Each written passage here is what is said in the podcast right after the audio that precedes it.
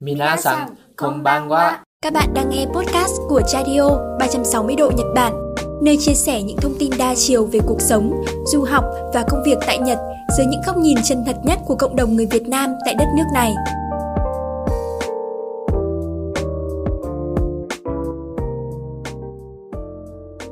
Đây là chuyên mục Đừng khóc sữa Nhật Bản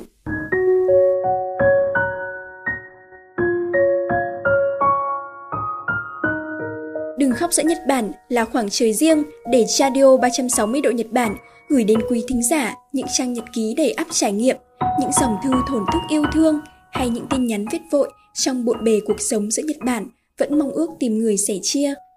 Chào các bạn, lại là Radio Podcast đây. Vậy là series nhật ký đã đi được hơn nửa chặng đường rồi.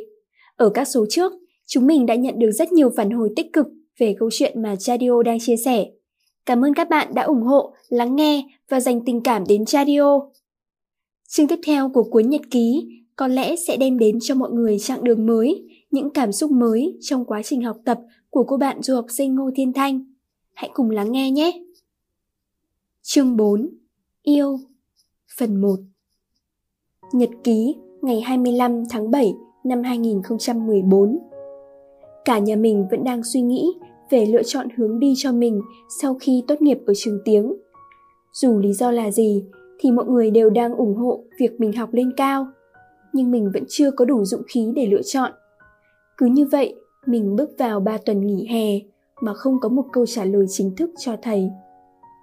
Chạy thêm một việc bài tộ ở tiệm mì ramen, những tưởng sẽ mang đến cho mình những ngày nghỉ lễ mệt mỏi nhất vì lịch làm việc giữa hai nơi kín mít nhưng không ngờ lại trở thành may mắn đối với mình. Ít nhất thì hàng ngày, làm ở xưởng rồi chạy sang quán, giúp mình chẳng có thời gian để suy nghĩ về tất cả mọi chuyện. Bận bịu và mệt mỏi không chỉ mang đến cho mình một lý do hợp lý để trì hoãn việc đưa ra quyết định, mà còn giúp mình không cần phải ao ước về một giấc ngủ ngon. Tối đến, đi làm về, chỉ kịp tắm rửa, đặt lưng xuống là lăn ra ngủ, quên luôn cả sinh nhật mình Sáng nay mở điện thoại lên thì thấy tâm thư chúc mừng sinh nhật dài dằng dặc của chị gái gửi cho mình. Chị có nói tối qua bố gọi cho mình nhưng thấy mình không nghe máy nên bố rất buồn. Và còn chuyện học tiếp hay đi chiêu, chị biết mình vẫn còn lưỡng lự trong việc chọn lựa nhưng chị vẫn muốn mình học lên cao, chọn ngành mình thích chứ đừng nghe theo sắp xếp của cả nhà như lúc ở Việt Nam. Chị cũng động viên mình đăng ký học tiếp. Nếu thiếu tiền, chị sẽ cố gắng gửi sang cho. Hoàn cảnh khiến cả chị và mày đều đã không thể sống ích kỷ cho mình, nhưng hiện tại thì chúng ta có thể thử, thử một lần sống ích kỷ, thử học cách yêu thương bản thân mình. Vì sống hôm nay, mai chẳng biết thế nào đâu. Đó là tin nhắn mà chị mình gửi khuya hôm qua, ngày 24 tháng 7, sinh nhật tuổi 23 của mình. Cảm ơn chị vì đã cùng em học cách sống ích kỷ một lần.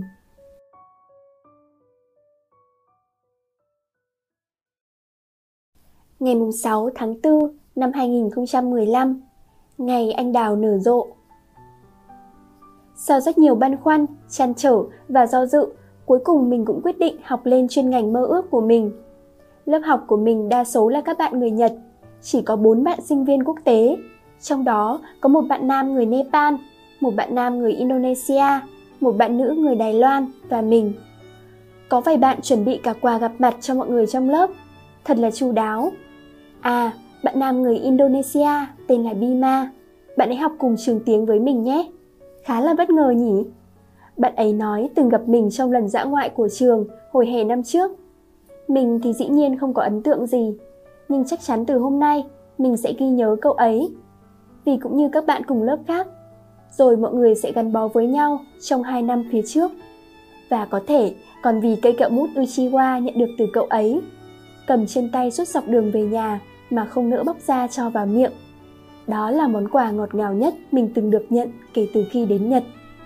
Trong ngày anh đào nở rộ, hình như trái tim mình đã chậm mất một nhịp.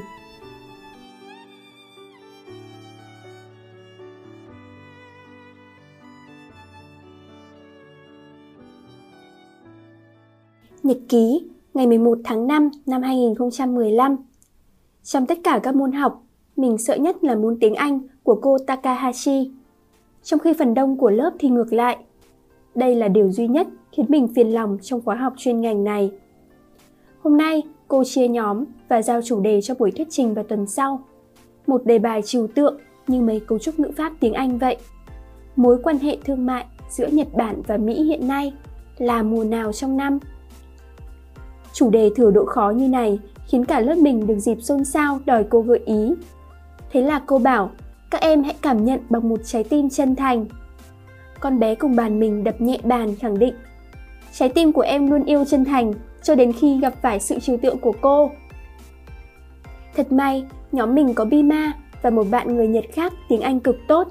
Phần việc của mình và ba người còn lại là tìm kiếm và đưa ra luận điểm bằng tiếng Nhật một cách độc lập. Bài tập khó môn tiếng Anh đã khiến mình mất sạch hứng thú với hai tiết học tiếp theo. Ngồi xem lại lịch học, lịch làm thêm của tuần này và tuần sau, buồn lại càng thêm buồn. Hết giờ học, Bima nhắn tin, hẹn cuối buổi học gặp để trao đổi thêm về luận điểm bài thuyết trình. Thật tuyệt khi có một người bạn giúp đỡ mình khi mà mình vừa không có khả năng tiếng Anh, vừa không có luôn cả khả năng viết luận. Việc có thêm một người bạn đồng hành trên đường ra ga tàu sau mỗi buổi học, không biết từ lúc nào đã trở thành thói quen với mình. Vì chiều tối mình có ca làm việc ở quán, nên hai đứa đã tranh thủ vừa đi vừa trao đổi. Cậu ấy có đặt nhiều câu hỏi để khai thác ý tưởng của mình, nhưng giờ thì mình đã chẳng thể nhớ chúng là gì nữa rồi. Mọi thứ trong đầu mình hiện giờ chỉ còn lại câu nói cuối cùng của cậu ấy trước khi chuyến tàu của mình tới. Thanh này, thực ra lúc nhận được topic cô Takahashi đưa, tớ đã nghĩ ngay đến mùa xuân từng nghĩ về một mối quan hệ độc nhất, một tình bạn kỳ lạ, rực rỡ nhưng lại đầy thận trọng. Giống như Osaka những ngày này, hoa anh đào vẫn nở rộ, nhưng nhiều người đã nghĩ đến ngày một chúng tàn. Trước đây tớ cứ nghĩ mùa thu là mùa đẹp nhất ở Nhật, nhưng nhờ có cậu, tớ đã bắt đầu biết yêu mùa xuân. Tớ không muốn vì lo sợ mà phải bước đi thận trọng nữa. Thanh, Tớ thích cậu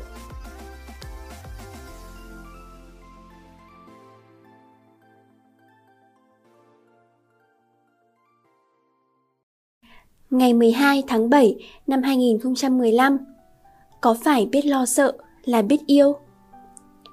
Từ ngày mà Bima tỏ tình mình đến giờ cũng đã là 2 tháng. Chúng mình cũng đã xác nhận mối quan hệ từ hôm đấy nên hôm nay mình muốn viết đôi điều về cậu ấy. Gửi cậu, Bima. Ngày này hai năm trước, mình đang trải qua những ngày tồi tệ nhất ở Nhật. Cũng vào ngày này một năm trước, mình đang phải vật lộn với một trong những quyết định khó khăn nhất trong cuộc đời du học sinh. Và đúng như chị nói, chẳng ai chắc chắn được chuyện của ngày mai.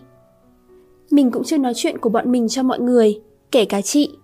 Bima đã và đang cùng mình trải nghiệm một Nhật Bản rất khác, khác khi có bạn đồng hành. Nhiều niềm vui hơn, nhiều trông chờ vào ngày mai hơn và nhiều lý tưởng hơn nhưng thú thật thì mình luôn cảm thấy bất an về mối quan hệ này với mình thì cậu ấy không đẹp trai nhưng ấm áp không hài hước nhưng rất hay cười cao nhưng gầy nhưng theo như ý cậu ấy nói thì cậu ấy có gương mặt ưa nhìn và không dễ đụng phải ở Bali. Hmm, vậy là phải bổ sung thêm, cậu ấy rất tự tin. Cậu ấy cũng là một người kiên nhẫn có thể ngồi chờ mình hàng giờ trong con mini gần tiệm mì mình làm thêm. Cậu ấy cũng không quá hoạt ngôn, vậy mà thỉnh thoảng Bima lại khích lệ mình bằng những lời động viên ngốc nghếch nhưng chân thành đến kỳ lạ. Điểm duy nhất chưa hoàn hảo trong mối quan hệ này của bọn mình là khác biệt gia cảnh của hai đứa. Mình chưa tâm sự chuyện của hai đứa cho mọi người trong nhà. Hình như cậu ấy cũng vậy. Hay thật đấy, chúng mình còn đang thiếu sự tin tưởng và chưa sẵn sàng chia sẻ nhưng mình lại đang muốn đòi hỏi điều ngược lại từ cậu ấy mối tình đầu của mình đến nhờ sự chủ động của bima nó cũng đang được duy trì trong những niềm vui vô tận qua sự quan tâm nhiệt thành của cậu dành cho mình mỗi ngày. Còn mình mình nên để nó như hiện tại. Hay nên chủ động bước đến, chủ động chia sẻ điều mình đang lo lắng. Mình không nghĩ mình đã yêu bima quá sâu đậm, nhưng mình lo sợ và không muốn mất đi cậu ấy. Có phải mình đã biết yêu rồi phải không?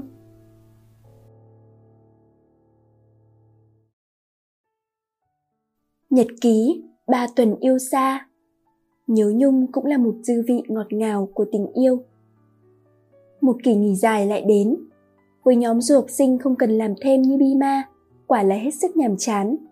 Bởi vì gia đình yêu cầu, cộng thêm việc mình động viên nữa, nên Bima đã về nước thăm nhà và dự định sẽ quay lại Nhật sau 3 tuần nữa. Cậu ấy cũng không đề nghị mình đến Indo cùng cậu ấy, và mình cũng không mong chờ. Dù không nói ra, nhưng bọn mình đều hiểu rằng cả hai chưa sẵn sàng cho việc này. Vậy là bọn mình chính thức trải nghiệm cảm giác yêu xa. Nhật Bản vào mùa lễ hội lớn nhất trong năm, nhưng lại thiếu vắng cậu ấy. Cô đơn với mình bây giờ không phải là việc đi về một mình mà là việc nhìn thấy cậu ấy hàng ngày nhưng chẳng thể sánh bước tay trong tay như mọi khi không biết những cặp đôi sẽ vượt qua những ngày yêu xa như thế nào nhưng Bima thì lại đang chọn cách xến xúa. Ngày 25 tháng 12 năm 2015 Rất nhớ cậu, sáng nay Bali lại mưa. Nếu có thiên thanh ở đây, chắc chắn trời sẽ không mưa đâu nhỉ. Ngày 26 tháng 12 năm 2015 Sáng nay Osaka có nổi gió không Thanh? Mong rằng tình yêu của mình sẽ giống như những cơn gió. Dù không thể nhìn thấy, nhưng cậu có thể cảm nhận được nó. Yêu cậu. Ngày 1 tháng 1 năm 2016 Chúc mừng năm mới. Cảm ơn Nhật Bản đã cho mình gặp cậu. Mình muốn bên cậu thật dài lâu. Nhớ cậu. Ừ thì nhớ nhung cũng là một dư vị ngọt ngào của tình yêu.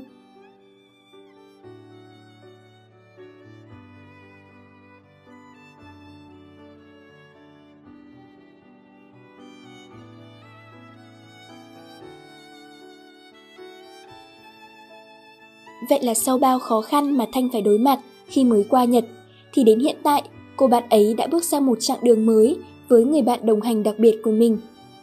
Phần 1 của chương yêu đến đây đã kết thúc. Hãy đón chờ số tiếp theo của Chadio để cùng xem xem tình yêu giữa Thanh và Bima sẽ có tiến triển như thế nào nhé. Cảm ơn các bạn đã lắng nghe câu chuyện ngày hôm nay. Bạn có thể chia sẻ câu chuyện của mình tới Chadio qua các kênh như website chadio.net hoặc email info.radio.net Hy vọng thời gian tới, Radio sẽ nhận được thêm những chia sẻ của các bạn du học sinh Nhật Bản nói riêng và những góp ý từ các thính giả nói chung. Hẹn gặp lại các bạn ở số tiếp theo nhé! Radio 360 độ Nhật Bản. Lắng nghe để thấu hiểu. Thấu hiểu để sẻ chia. Minasan, oyasumi nasai